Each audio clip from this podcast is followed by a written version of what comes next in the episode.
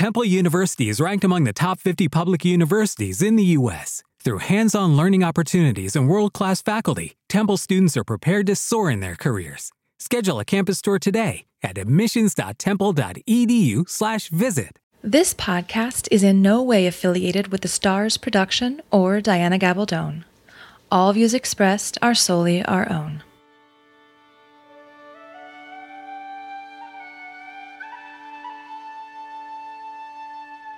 Welcome to the Outlander podcast, Where the men are kilted, the women are winsome. and the whiskey is neat. Welcome to episode 202 of the Outlander podcast. I'm Ginger. And I'm Summer, and we are in love with all things Outlander. This week's episode is brought to you by Blue Apron. Now, Summer and I have talked before about the different types of meals. Obviously, she's the omnivore, she's the meat eater. She is pleasantly, pleasantly satiated when she has her meals. And I, as a vegetarian, also enjoy some of their incredible meals. For example, this month I loved the spiced zucchini enchiladas with creamy lime and tomato rice. It was amazing. Well, I can't wait till my next delivery. I think I've got one coming next week. I think I do what's, too. what's so great about it is that you don't have to go every week. oh, that's so you can turn it off for a week because I am not personally a huge fan of summer squash. So if there's a week when they're offering nothing but summer squash, I'm probably going to pass. And that's okay because in the next week they may have something something that I do like all three of. So and they give you the the flexibility to do that. So check out this week's menu and get your first three meals free with free shipping by going to blueapron.com slash outlander. You will love how good it feels and tastes to create incredible home cooked meals with Blue Apron. So don't wait. That's blueapron.com slash outlander. Blue Apron, a better way to cook. So, this episode, Outlander fans will appreciate this. Tonight, we are discussing turtle soup. So, here for this very splendid occasion is our friends, are our friends, Diane and Arlen. Welcome, you guys. Hi, thanks for having us. Hi there. Oh, you're you're so welcome. You don't even know. I'm so happy to have you guys here. Ah, and since you've done the announcement, can I publicly, ar aurally, like ear, A U R, aurally, ahead. Publicly announce? sorry, not announce. Congratulate you on your little bundle. Thank You're coming. you. You're coming. You're coming bundle. Thanks, we're excited. Oh my gosh, I'm so excited. You're te- oh, you should be. You should be absolutely terrified. Is your dad excited? Oh my gosh. Oh, he's thrilled. He's he's already bought all of the the very Scottish themed Oh. onesies. Uh, as he should, as he should. Yeah. So we've got one with the clan crest, we've got one with the saltire, and we've got one that says Scottish grandas are the best on the front. Oh my gosh. Super excited. Is he already planning on, on coming over? Oh yeah, I mean he'd already booked flights because he wanted to come over for Thanksgiving, and it just sort of accidentally kind of synced up that the baby will be a couple of weeks old when he arrives. Oh my gosh. That's like the Yeah. oh, that's just like you can't get better than that. Yeah, it's gonna be fun. Well, congratulations. I'm so happy for you guys. And that's just it's gonna turn your life upside down. turn your world upside down. No doubt, no doubt. Oh, we we definitely have occasional moments of oh my gosh, we what did we just do? like, whoops, there goes the whole life. And then after this you'll have seven more. I'm just kidding. Oh I'll my be gosh. a geriatric by the time we get through if I do that. So, oh we'll my have to work something goodness. Let's get started. Okay, so as I'll do what Summer says, she goes, and now it's time for our read along. That sounds exactly like her.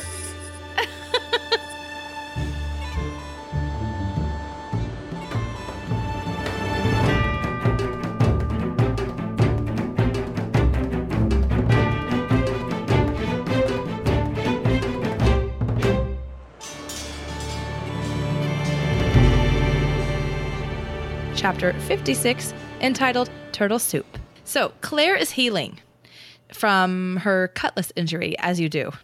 She was going to have to use the penicillin. She was like really hoping not to because, of course, every little bit she used on anyone was any little bit she, less she had left. She has Jamie help her to prep the, penic- the penicillin. She directs him on how to insert the needle and everything.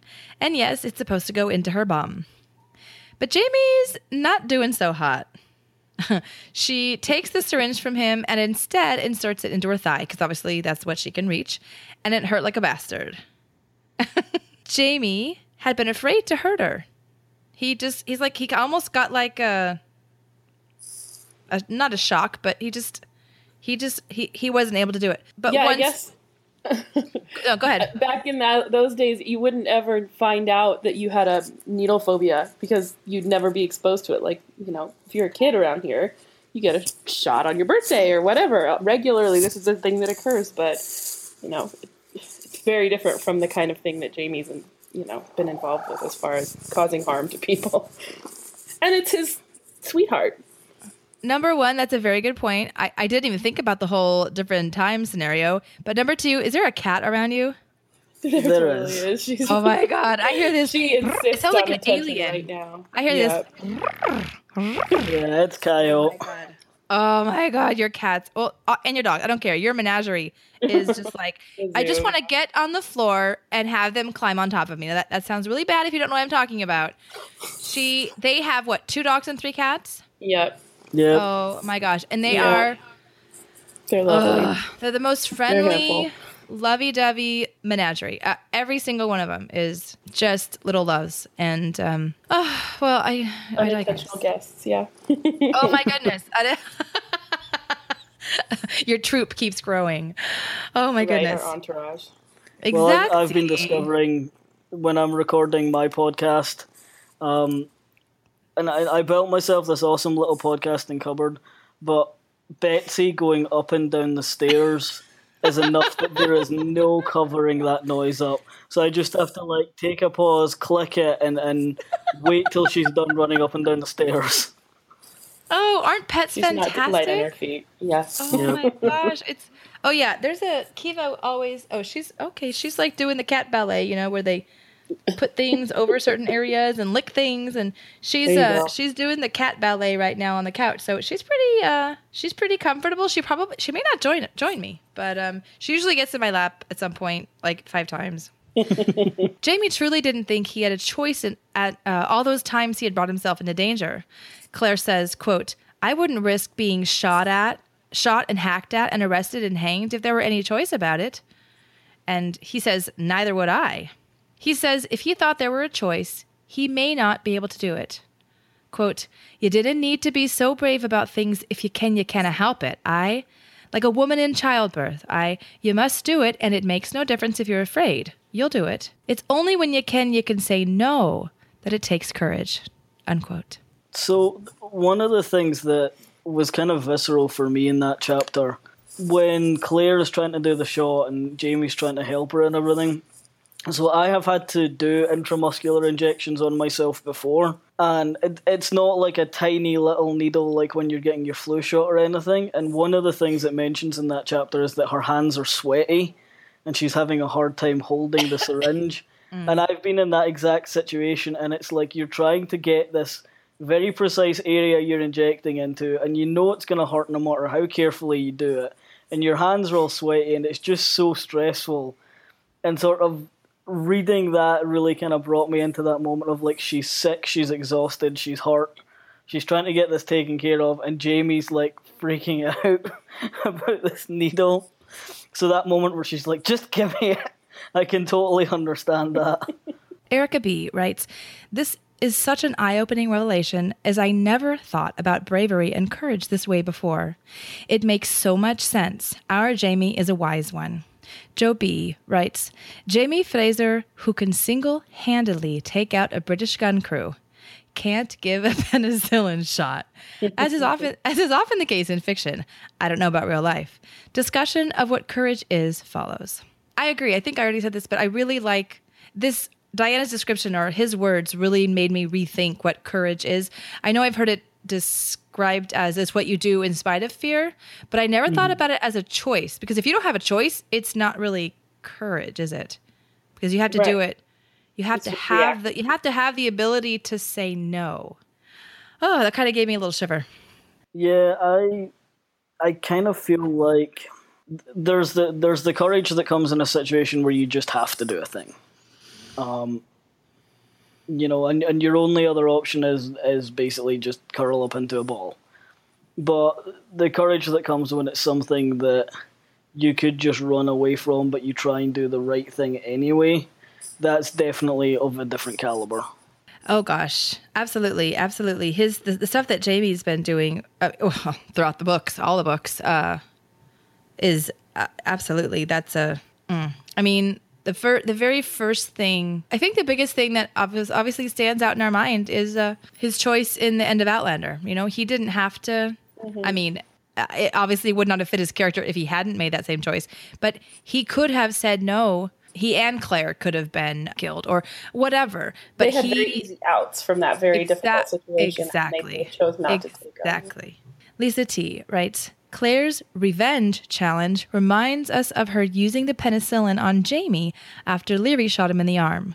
While Claire is sick, it's not as dire as the illness was that Jamie had. And that's true. But I think she, with her experience, well, she had the same experience. I think knowing that they were about to go to the American colonies, even though she didn't, Diana, Diana did not write this, did not write this, but what she did write was she, you know, she didn't know all of what had been on that cutlass, what the Portuguese dude had, you know, had had killed before, who he, whom he killed before, what diseases any of these people had had.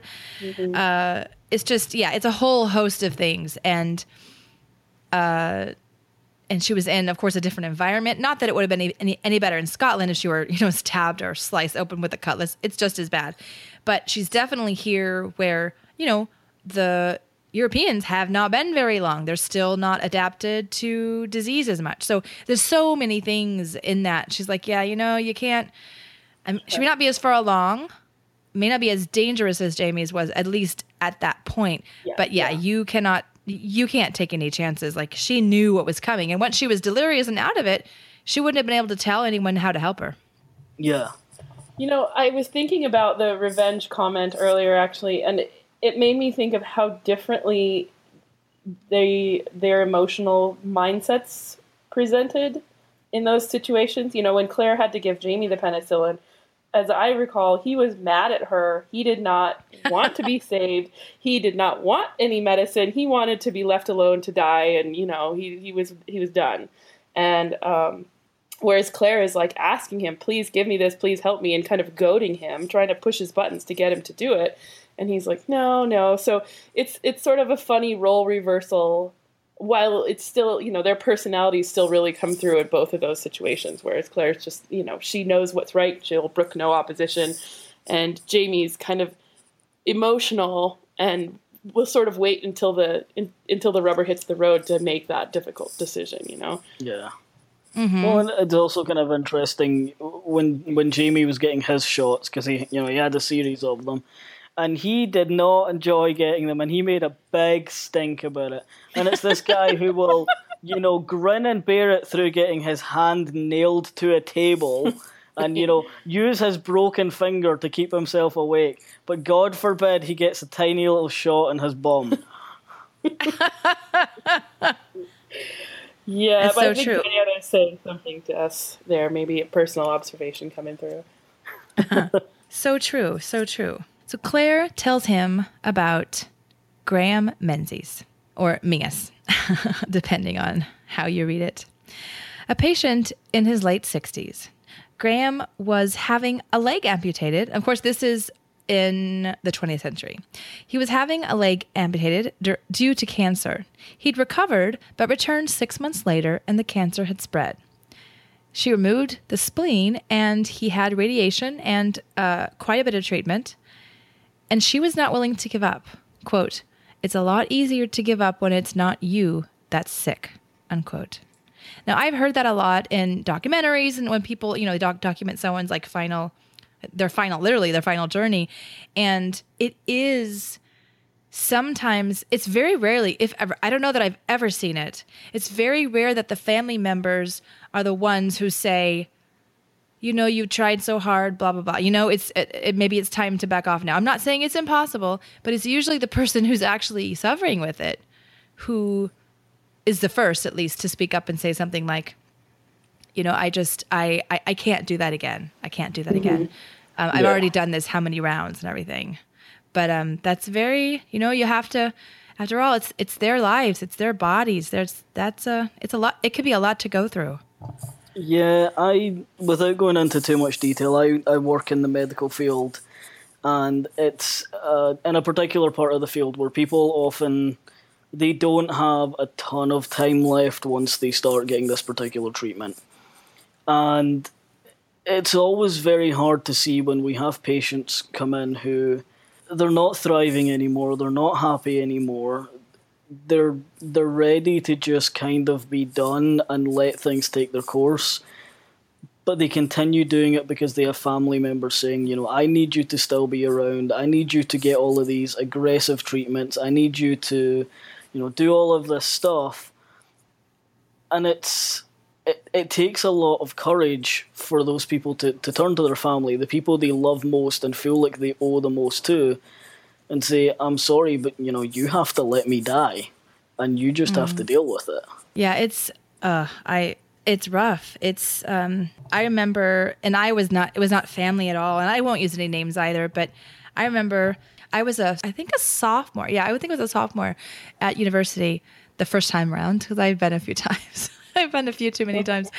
I took um I chose for some science course or a course that would cover for math or science or whatever and I was not a science major so it was a available to all was introduction to astronomy.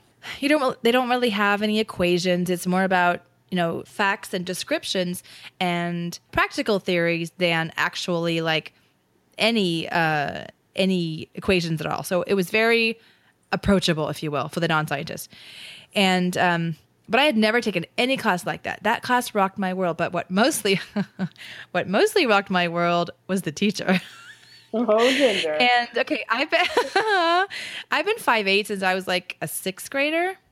So um, the only reason I bring that up is because I typically just because I guess it's human. I don't know. Um, you know, anyone can find any range, any one, any huge number of ranges of people attractive. It just it is what it is. I did find him attractive, and he was bald, or at least it looks like I don't know how he got bald or when he was. I don't know. All I knew was he had no hair and that was you know whatever that's fine and he had um, he was like 36 i believe and i was like 19 which is actually not a bad age i'm just kidding so um he so anyway he he was our teacher he's our professor and he was kind of a tiny guy not i don't know probably not definitely not tall maybe maybe five nine but definitely not taller than me so probably five eight or something like that so, and I typically find myself attracted to much taller guys just because I'm not, you know, the shortest, tiniest person. So I, you know, you just, whatever. That's just my want typically. Well, this guy, I was just, it was, and he was not bad looking at all. He wasn't like a model, but he just definitely was not bad looking. But he just, his charisma and his knowledge and his brains, oh my gosh, so bloody attractive, right? So you're like, oh. Oops, I hit the thing again. I'll, I'll leave that one in. so, so we had class, and I, I ended up getting A in the class, so whatever. So you could tell how much I was motivated. Um, yeah, girl. um, so we come to uh, Thanksgiving break, and at university we ha- we had classes Monday, Tuesday, and then we had Wednesday, Thursday, Friday off. So you if you have if you have Monday, Wednesday, and Tuesday, Thursday classes, you have one meeting of each. I think it was the Tuesday, Thursday class. So we go into class on the on the day, and it was like first thing in the morning, like eight o'clock class or whatever. And there was this different guy there, and I was all confused, like, you know, who's this? Who's this? You know, who's this dude? Well, once everybody got in and calmed down or settled down, not calmed down, he uh, wrote his name on the board and he explained who he was. He said, "I'm Professor." I don't even. I, I do not remember his name at all. He's like, "My name. I'm Professor so and so, and um, I, I, I'm your new teacher." And we're like, "Wait, what?" Like literally from the week before to that day, there was no time off. There was no substitutes. It was literally the last Thursday or the last day of the last week that we had class was our professor, and then the next week, the first day was this new guy. And he's like, "I'll be taking over your class," and we're like, "Excuse me." And he said, "Professor so and so has uh, has is, is is sick, and he's going to he went to stay with his family." And we're like, "Oh, okay, you know, it just you know whatever things happen, right?" Well, I learned in the coming weeks, kind of asking around because I had, I had friends who were in, a friend who worked for the university. She found out some stuff and all this stuff. So anyway, I found out that he had had leukemia. I don't know how many, a year or two or three before, and he had gone through all the treatments, and he was in remission. Well, he had gone in for a checkup, like post remission checkup, and it was back. Oh. Mm-hmm. And the reason he was bald is because he had gone through chemo. Now, I don't know how long before. I don't know if he just kept shaving his head because he, he liked the look. I have no idea. But he was like the most hmm. energetic person ever. So he didn't look like he was run down. So I'm guessing, and to be in remission means you're probably a little bit away from chemo because you have to have chemo and then you have to wait a bit before they can call that. Hmm. Um, from what I understand. So this we finished the the semester with the new professor. It's only like what a month left, less than a month left. So it wasn't that long, like three weeks maybe. And then um, I was a mu- music major. I will say that. Uh, and I remember being in a choir in the spring. There was a note one day. We had our our music department had a note board, and they had a big cork board next to the elevator in our um, in the in the building. And what you could do is you could leave a note and you know pin a note up for someone. So whenever you come through, you just look at the at the board. One day in I think it was January or late or late January, I come into the building and I walk by the elevator and I see my and a note with my name on it. So I pick it up and it's this email from this professor who this who our professor he had written this email. It was long. We're talking like typed out like 10 pages long. It was long. And it was an email that he had prepared and asked them to send out in the event of his death and he and they sent it out not to students they sent it out to the faculty but my friend worked for the st- or fa- and staff my friend worked there and she knew how how much i was missing this teacher and um and then I and that's how I found out. Our women's choir was singing the Dvorak Requiem. Oh. I found out and I folded the papers up and put them inside my thing and I still have those papers inside my uh, Dvorak Requiem libretto today. Wow. Yeah, he had not wanted to go through it again. So when he left, he went to go spend the spend the rest of his time with his family. And I was so oh, I was a ball of tears. Oh, it was ridiculous. I it was just a shock, right? Because you kind of expected, but you don't know what to expect because you don't have much information. So anyway, all of that I, I can totally understand. This was this man who who was like I mean, who knows how how much it had spread? I have no idea. But this man who was our teacher and like, you know, he very bouncy, energetic guy. So for him to make that decision like that quickly and like literally not even finish the rest of his classes for like 3 weeks, it must have been pretty far along for him to to make that decision is like not only I mean he could have made the decision that he didn't want to do it even if he were not very far along. But obviously you respect that, but holy dang. So um yeah, I I still I oh yeah, I still think of him. I really do. So oh, that's a whole other topic, but um sorry to di- digress so much, but um I really do have since I was a music major, I was doing my ju- I had a junior and senior um, recital, and my junior recital, maybe I was a junior. I must have been a junior. I take it back. I was a junior, not a, not a sophomore. So I was doing my junior recital, and I asked my voice professor if I could dedicate a song to him. So here's the funny part, not so funny. She found a song called "The Astronomers." Aw. and it was very short, it was like a one pager, and had like two or three lines, and it was literally called "The Astronomers: An Epitaph." Oh, that's sweet. So, and it was um, one of my favorite lines from poetry is "I have loved the stars too fondly to be afraid of the night." Mm-hmm. By Sarah Williams, and it's from a poem called "The Old Astronomer and His Something." I'm gonna have to look that up, but yeah, so by Sarah Williams. So it's it's a it's a it's American music, 20th century American music, which is not everyone's cup of tea, but uh, it was so weird how that worked out. So anyway, I can feel what this um this man is. I can understand what what he's feeling. I think experiencing those kind of connections with people who are going through the end of their life is really powerful and it sticks with us. And I think a huge part of that is that it's not something that we experience in our culture, in our Western, you know, Anglo Saxon American culture. We, you know, we see people get sick and then either they get better or they go away to the hospital and we don't see them again. And hmm. so so having to be with someone you know whether it's physically or just being emotionally tied to someone who's who's going through the end of their life and finally get to that point where they're like i accept that i am done. And mm. i'm ready and i'm not afraid and uh, this is what's coming and, and i'm okay. It, i don't think most of us ever really get to be a part of that stage in someone's life. And it it's almost kind of weird that we miss out on that by choice. But you know reading this story you can really see and hearing your story you can see why that's something that would just stay in your mind forever because you know whether it's a comforting sense like well when my turn comes maybe i will feel that way too and it'll be i I will feel okay because i'll know it's time or whether it's just a sadness and a you know it's a shame that it ever has to come to that but it's powerful You know, one of the things I, I liked in this little bit is, you know, Claire manages to kind of bring things full circle. Um, you know, talking about how she couldn't, you know, really give the shot herself because she was upset and freaked out, and he had to help her with that. You know, he was the one that was suffering, he was the one that was confident about it. But it also sort of brings up this theme that we've had throughout all of the books about people suffering and kind of being done with it. It takes us back to um, when when Claire helps Colum when he decides that it, it's time for him to be done. Um, And you know, Jamie was really upset with her about that.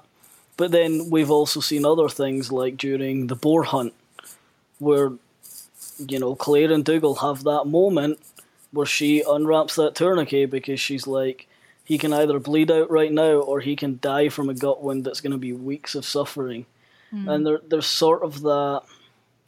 It, it's it's almost uh, a, a pairing of the brutality pe- that people suffer in the past with the, the lack of medical care and, and kind of bringing it full circle around to the future where there are still situations where someone's just kind of ready to be done and Claire's kind of using that as, as this method to kind of connect with Jamie over it.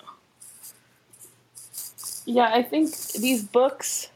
I mean, Diana's a very earthy writer. She doesn't shy away from anything. I think she really wants to delve into every little corner of the human experience. And for that, it means writing about some really hard, complicated, weird, you know, morally ambiguous things. But um, I think it kind of it, it really shows us what Diana's personality is like as the writer that you know, sh- she said in talks and things that she wants to put her characters through like the hardest things imaginable in a way just to see, well, what is she going to do? What's Claire going to do with, with this? Or what's Jamie going to do with this? Because it's almost a, a weird way to get to know more about who they are as characters by presenting them with these, frankly, pretty awful, traumatic experiences, you know?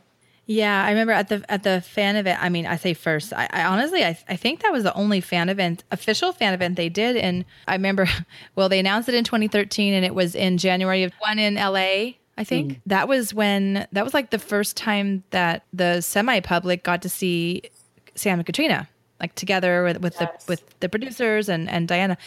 And Diana said, and some some fans like I was there. Some fans like cringed. I ate it up because it is typical Diana, and it's also we. I mean, duh. If you've read the books, you know this is this is no surprise. Uh, Di- uh, Diana was asked, "What do you most look forward to?" And she was like, "Well, I can't wait to see how how he handles the rape and the torture." Oh, yes. Yeah. people were like, "Oh, Diana," and I was like, "Oh, it was hilarious." And I know that sounds awful because it's rape and torture are not funny, Yeah, she got some heat for know- that, as I recall. I I think she did. I think she did, and I don't know, but I'd be surprised to see if the person, if the people or the entity that gave her the heat had read the books. For sure, that would be interesting to know. Um, it's it's funny. One of the things that's always stuck with me the most that she's said at several of her talks is that people kind of tend to forget that she is all of the characters, and that doesn't just mean Claire. That doesn't just mean Jamie. That she is as much Black Jack Randall as she is Claire, and that she's fascinated by all parts of this. Otherwise, why would she devote, you know, however many books and novellas and short stories and essays and lectures to exploring them? So I think you can't. I think she's the kind of person that doesn't want to look away from any of that, even if it's uncomfortable or emotional or upsetting, because it's it's sort of human as experimental subject or you know something to dissect and analyze. Mm-hmm. And she's a scientist, you know, first before any of this, she was a scientist. So. I I think as a person and as an author, she is definitely a student of the human psyche, and and she likes to experiment with her characters and put them in increasingly difficult situations. And you know when she discovers well they can make it through that then it opens up the door well let's put them in something even tougher. Let's put them in even more hot water and one of the other things i think and this may not make it into the podcast I just guaranteed that it will by saying that. I think anyone who has read the books is keenly aware that a lot of what goes on in these books is like her own personal fanfic to put in her spank bank. That has to stay in. You know that. Um, I've never, I've never heard spank bank. and I, I don't say it in like an insulting way, but she definitely No. like she obviously has this very intense relationship with these characters, and of course she would be looking forward to not just the like sexy sex times that that comes with that particular scene, but like seeing how her characters come to life on the screen and this like the first of the incredibly heartrendingly difficult things that she puts them through. Yeah, I don't know. I, mean, I don't. I don't think voyeur is quite the right word, but I just think she's she's got this curiosity about people and how they will respond to things. And you know, sh I, one of the other pieces that I took away from something she from a talk I listened to her give on YouTube was, you know, these books would be really boring if it was just. And Claire had a really nice life, and she was very happy, and nothing happened, and wasn't that nice, you know? No one would read that book, but we keep coming back going, oh, what's going to happen next? Oh, who's almost going to die? Oh, who's going to need to get rescued? What is, you know, because it's compelling. You kind of can't look away. Yeah, I still haven't read the most recent one. Oh, dude, We dude. were we were waiting for Diane to visit to finish grad school, and so for me, I'm still living with the fact that he's trapped in the. now that may have to come out because Yeah, yeah.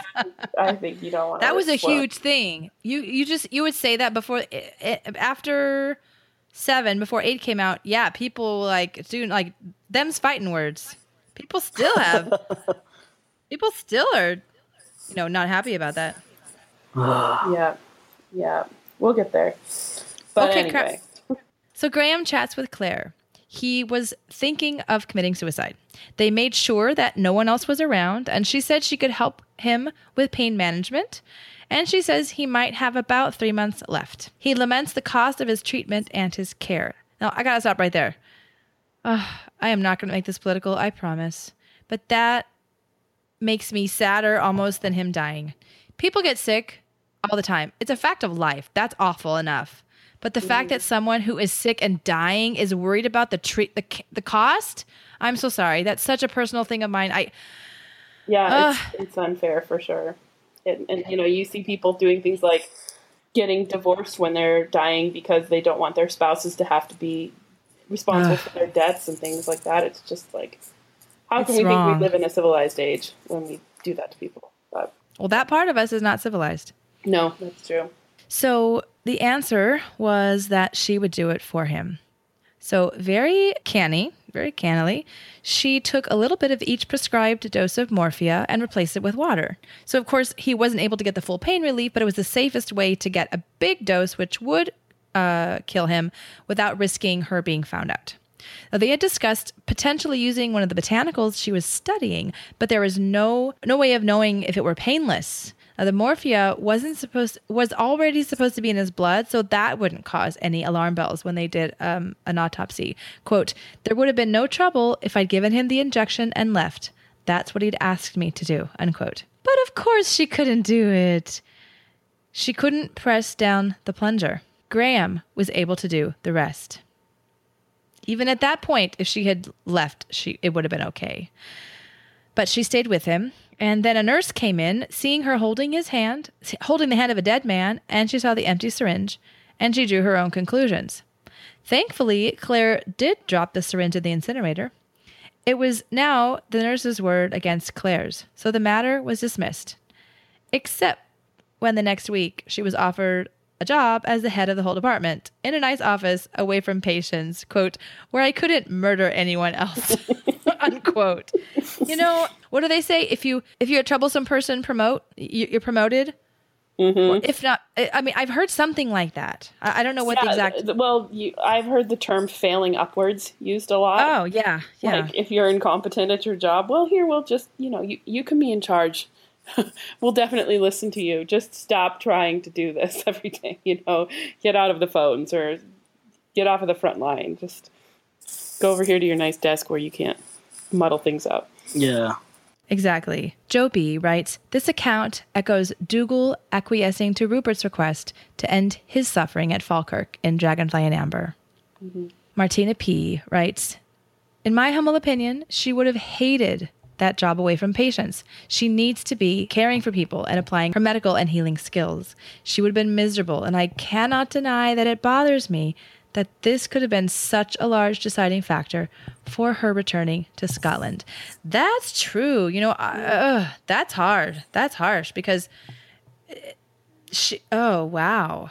To think that if she were still happily and successfully treating patients, she may not have taken her to Scotland. What does that say? Yeah. But we can't really. I mean, Claire never tells us that. But yeah, I can see. I mean, there have been a lot of points throughout her journey where, when someone depends on her, I mean, it was the same thing with Brianna.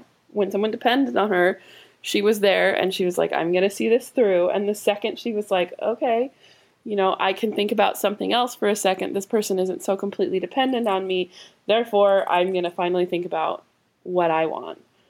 But so if she doesn't have these patients to depend on her anymore, I can definitely see how she would think, okay, this is one less string tying me to Boston. But at the same time, uh, you know, at this point, she still firmly believes that Jamie's dead and he died at Culloden, and there's literally nothing she can do about that. hundred percent. You're you're right. I'm glad you said that because it's not fair of us to say, "Oh, but but but." No, there is no but. She had no reason to go back to Scotland. As far as she was concerned, there was there was no reason. There was no reason to go look for Jamie. He was gone, literally gone, but also gone at Culloden. Mm-hmm. So thanks for bringing us back to reality, there, Arlen. Forgot that little bit. Now this was just before she took Bree to Scotland. She had extended leave, so so she not only so she not only got promoted, she got a long vacation. Dude, something's backwards about this. I wish I Jamie asks up at work. Jamie asks a very important question. This is what Arlen just we just talked about with Arlen. If it hadn't been for that, does she think she would have come back to him? And there's no telling. They'd met Roger in Scotland, and that's what led them to finding out about Jamie. Then she realizes she never went to Aberdeen to say hello to the city for Graham.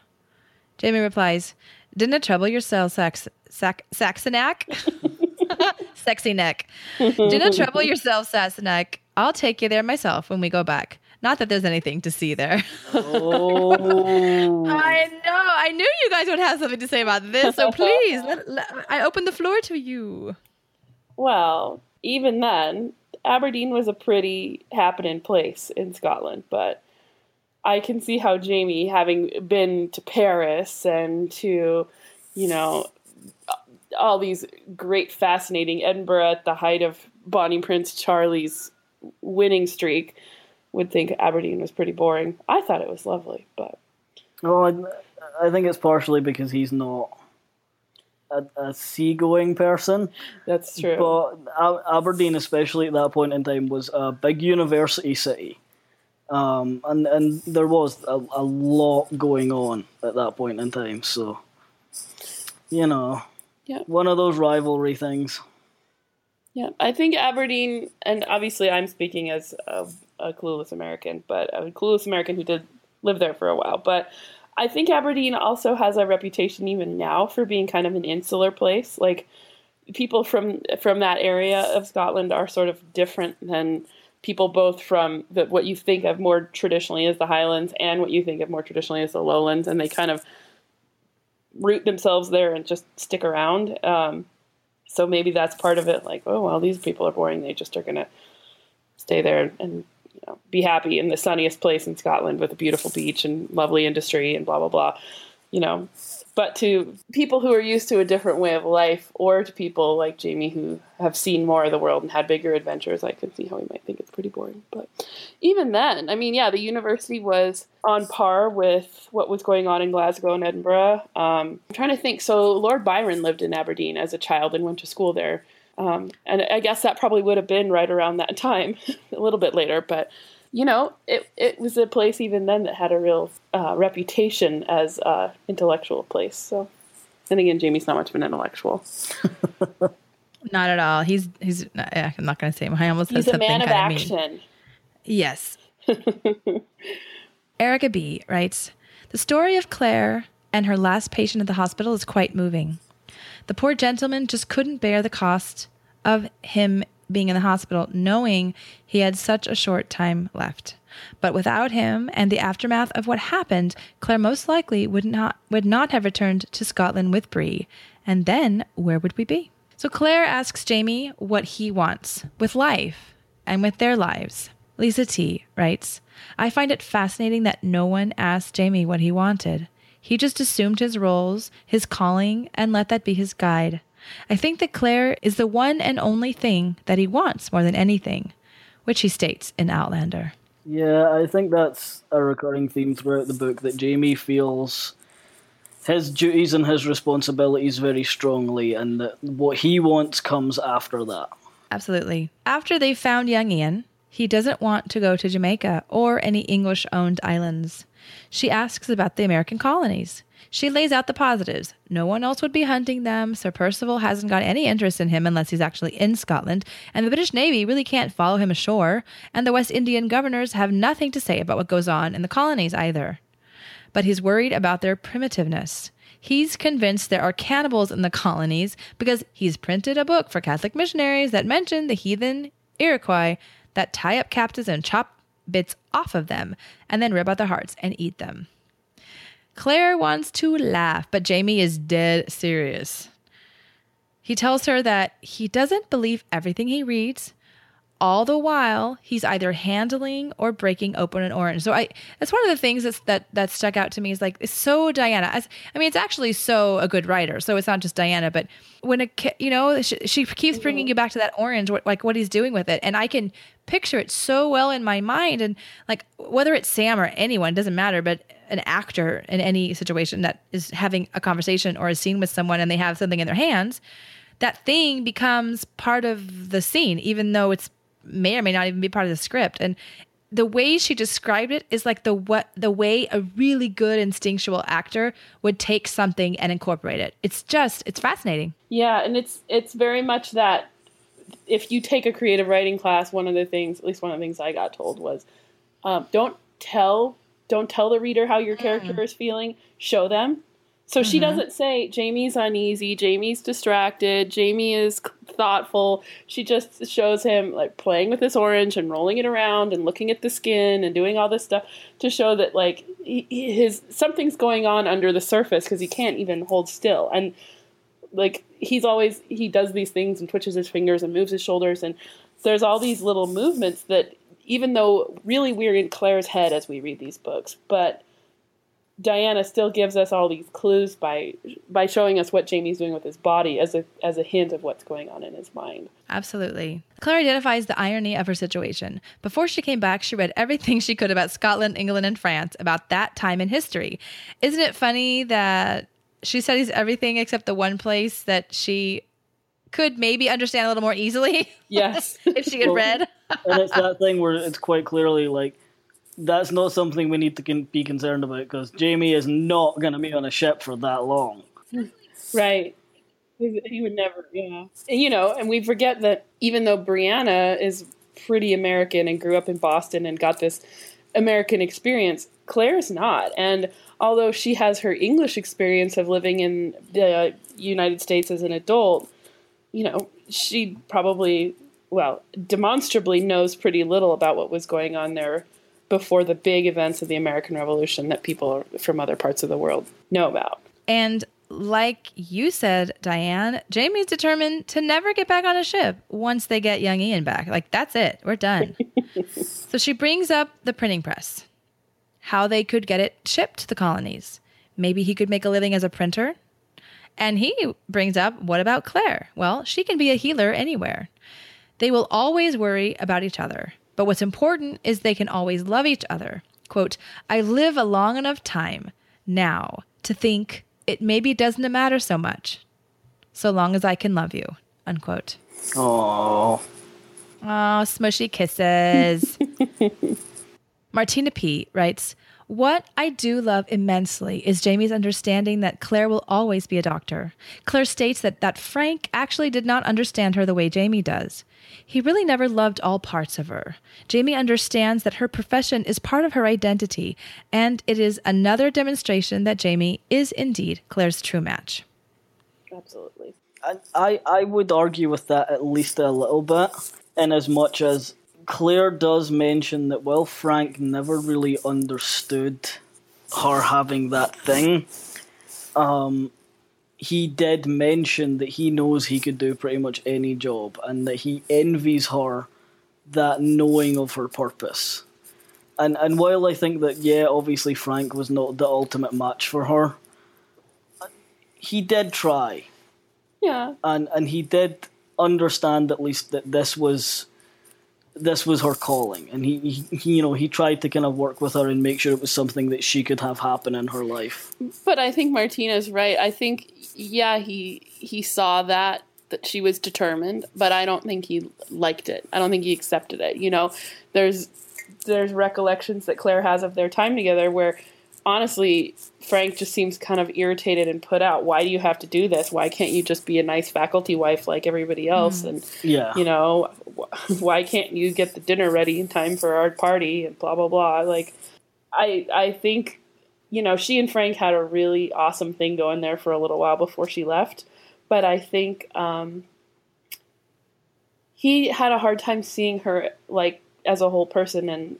empathizing with her feelings. yeah hmm. And who knows if that's because he was a man of his time or if he was just that's just a selfish characteristic of a selfish person or you know, we're all humans and we all have flaws. Like Claire's not exactly the most understanding person when it comes to what other people want herself, but yeah, I, I think Jamie understands that because I think, you know, he feels a similar calling to take care of what he sees as his people, and um, whether that's his family or the guys from Ardsmuir, or you know, he has all kinds of obligations that he can sort of understand. Okay, well, Claire needs to take care of people too, and that's who she is.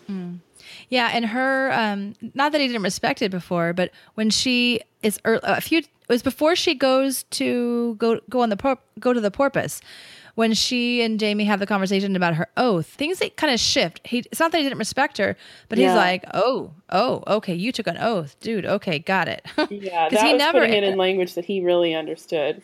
Exactly. And I said something I think in that discussion or in that episode as well that from here on out because it it's referred to in almost every book after this. I, remember in Moby, I can't tell you where, but he distinctly he does not like whatever happens in Moby, I'm not going to say, but he does not like the fact that she's around cuz she's in she's around this from the moment she steps to the zone. So this is not a spoiler. He does not like her to be in any more danger than she needs to be.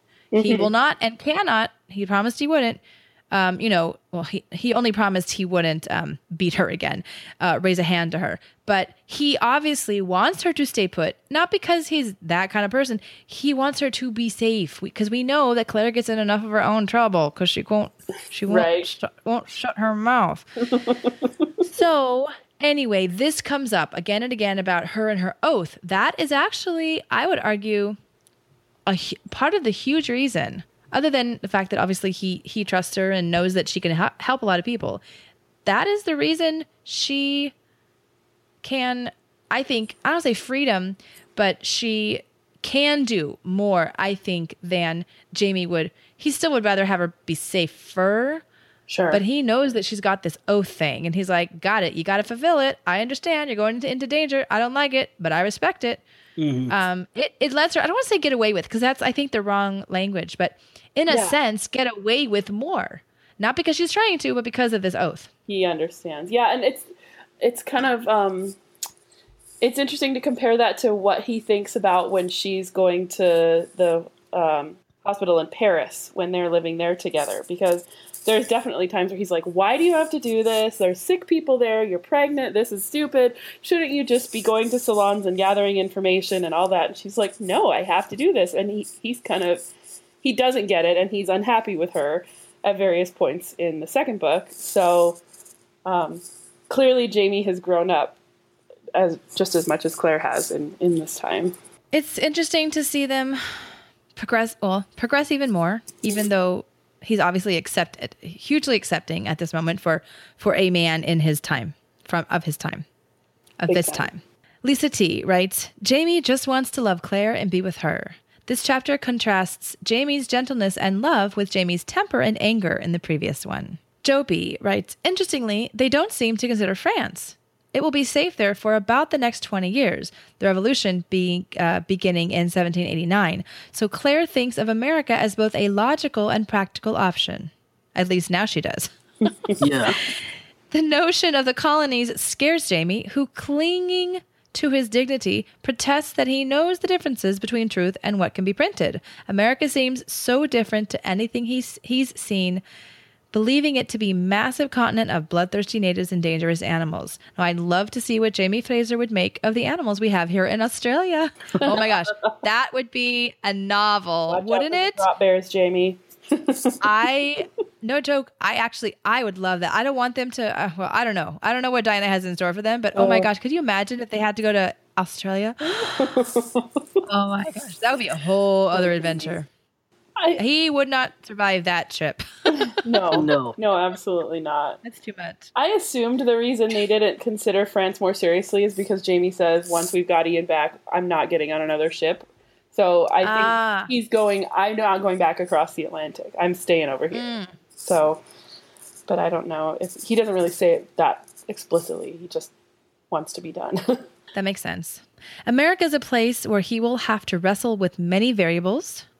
Joe B continues. And I think he feels the lack of control or certainty at present. It takes Claire, her knowledge, the trust Jamie has in her, her own sense of self, that she'll be fine wherever they go, to assure Jamie that the colonies will provide them both a place and a purpose reaffirming that true home is where they are together. Now, Claire is napping feverishly. When she wakes, Jamie has some of Murphy's broth to feed her. He begins to feed her another bowl, so she's going through it like a like a boss. she asks about Ishmael. He's on the afterdeck, and they strung him up a hammock. A hammock because, uh, you know, for understandable reasons, he was not that comfortable under under in the bowels of the ship. Imagine that. Oh, it's okay. Imagine that. Are you, are you guys watching American Gods? no, not. We haven't started it yet, but we both love the books. So Shut up! You have to. It is phenomenal. is it? Oh, Excellent? I oh my wait to watch god! it. I wanted to go on about episode two, but I ha- can't because y'all haven't seen it yet. Darn it! oh, I won't say anything. You got to We'll watch it at some again. point. We'll talk again. Once, Yes. once Yes. Okay, so she asks what type of soup it is. Turtle, Jamie replies. And Stan, as I said last week, the chapter where they meet Lawrence Stern, his, his German, right? So um, it's in German, it's pronounced Stan, and so I I can't help it. He's Stan. He's just Stan. you can dis you anybody can disagree with me. That, that's totally fine because you're right. We're both right, but whatever. So when I say it, that's who I mean. Gotcha. Stan Stan's saving the shell to make combs for Claire's hair. Aw, how considerate. And Fergus is watching Ishmael on the deck. Lisa T writes So begins one of the hottest, funniest in all of literature. I am daring Ginger to read from this point to the end of the chapter. It is it's just so good. I would love to see Caitriona and Sam in this scene. They have such great senses of humor. Okay, I agree with that. Absolutely. The reason I'm not going to read it, and I mean, now this is- sounds like like a smutty, smutty line. What I was just about to offer sounded really smutty. If anyone would like to hear me read it, do I could record it. But that Save it for a fundraiser. as an extra.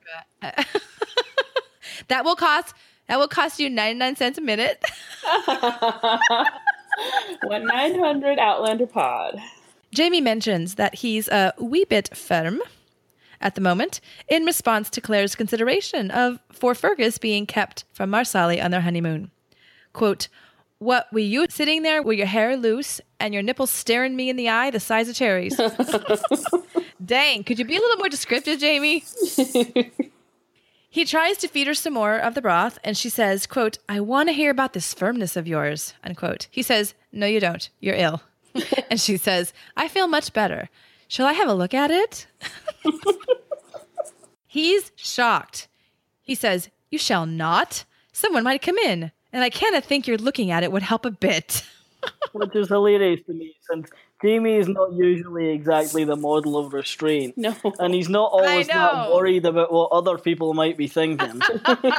exactly. So she says that, well, he can bolt the door. And he says, What do you think I'm going to do? Do I look like some sort of man who'll take advantage of a woman who's not only wounded, but boiling with fever, but drunk as well? but he still stood up. she says she's not drunk. He says, You can be if you're eating turtle soup made by Murphy. It's got at least a full bottle of sherry in it. She goes on about the firmness, and then she grabs the firmness.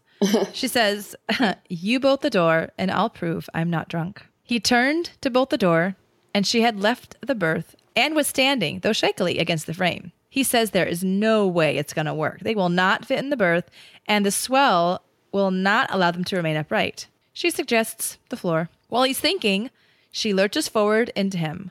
She helps him disrobe and then takes him, uh, takes him. uh, there's a knock on the door. He freezes, but she continues, and he says, trying to remain calm, "I what? Uh, what is it?" Lisa T writes, I can't imagine trying to laugh at that point in the proceedings. Side note, there is a Lord John story that occurs around this time called Lord John and the Succubus that details succubi even more. I'm sure that this is a reference to that. Mm-hmm. Because, yes, because I think Claire asks about, right? Claire asks about succubi, or was that Jamie? I, I, I, think, Jamie he, brings it up because yeah. of her Ah, fever. okay. And He- she's he burning up. Oh, that's right. Yeah. Yeah. It's Stan. Fergus wants to know if he can go to bed now that Ishmael's asleep. Jamie says no. I thought that was a little mean of Jamie, by the way. He's been kind of hard on Fergus lately, though. Uh, Just a little bit. So uh, he says, stay where he is, and he'll be out to relieve him in a bit. Stan says that Marsali is uh, eager for him to go, and Jamie says, tell her that Fergus will be there soon. Then Stan asks about Claire's health. Jamie says that she's feeling better. Yes, she enjoyed the turtle soup. Yes, he'll tell her the shell was put aside for her. Jamie says, Good night, Mr. Stan. I'm sorry. I know it's for effect, but holy crap. He would not leave. What did yeah. he think? Was it he just kinda makes bored? you wonder if he. It makes you wonder if he knew what they were up to. like maybe yeah, he's no just kidding. giving Jamie a little bit of a hard time, so to speak. I- I will just say that anyone who's grown up with a bunch of elder siblings has been in a situation similar to that at some point. Anyone in present company, Arlen. I am the youngest. So Stan seems a little, uh, then seems disappointed when he says Mrs. Fraser is asleep. To Claire, he whispers, "Laugh and I'll throttle you." Basically, Stan just won't stop. So Jamie finally goes with the flow. They lower themselves to the floor, and he pulls up her shift, and they're either going at it or about to go at it.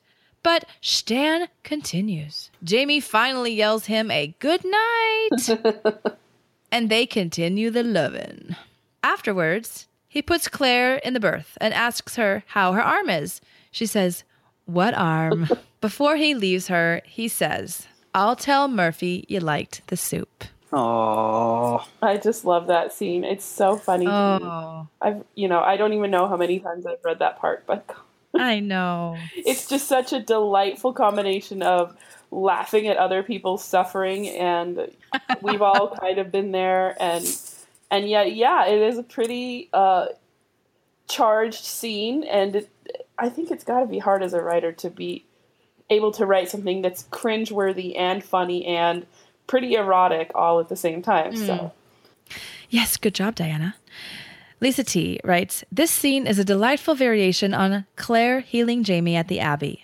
She talks about his fever breaking. For Jamie, it was life, death, and his soul, as she describes it. Quote, I felt as though I were wading through water, thigh deep, pursued by monstrous fish.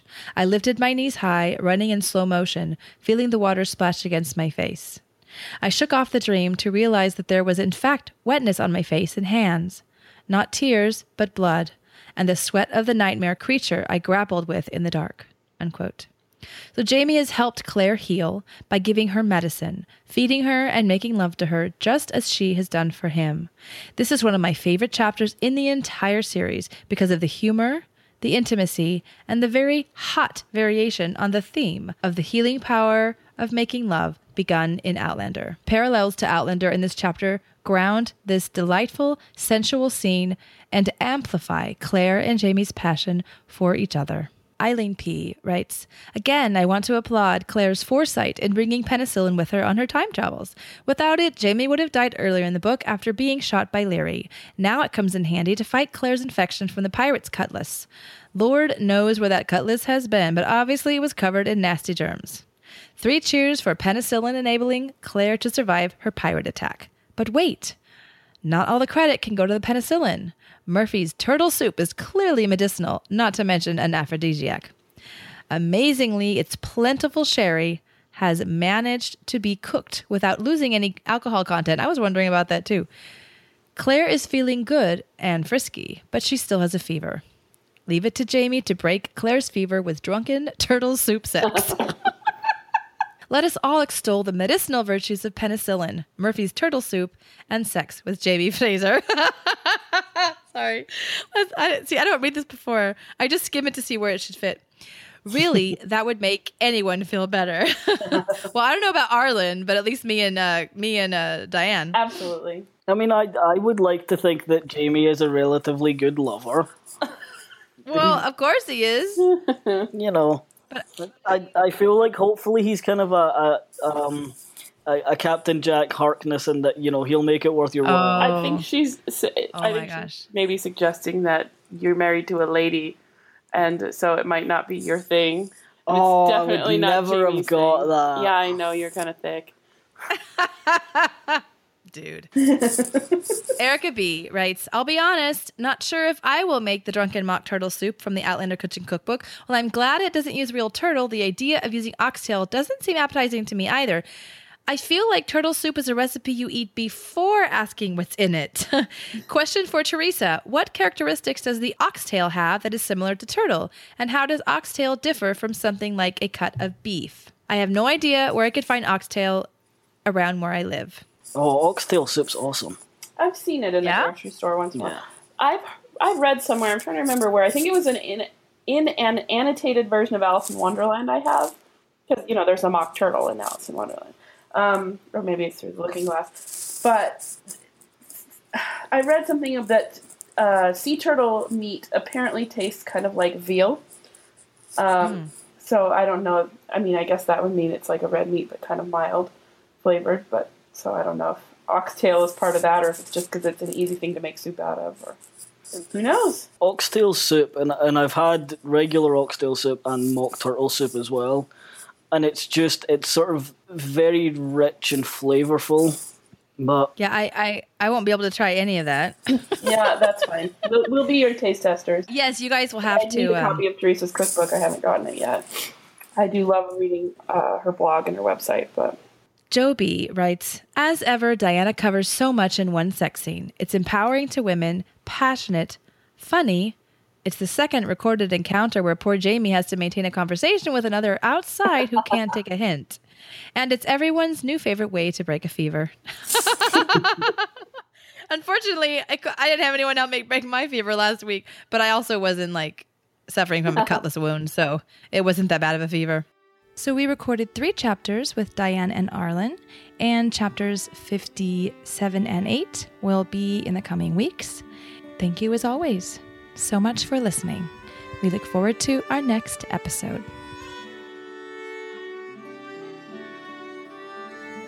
Thank you to our generous partner, Zencastr, who offers high fidelity podcasting. Check out Zencastr and use coupon code OUTLANDER20, Outlander20, for 20% off three months or 20% off for a year. Connect with us. Visit our website at outlanderpod.com. Find us on Facebook, facebook.com slash outlanderpod. We'd love for you to join our Facebook community at outlanderpod.com slash group. Follow us on Twitter and Instagram at outlanderpod.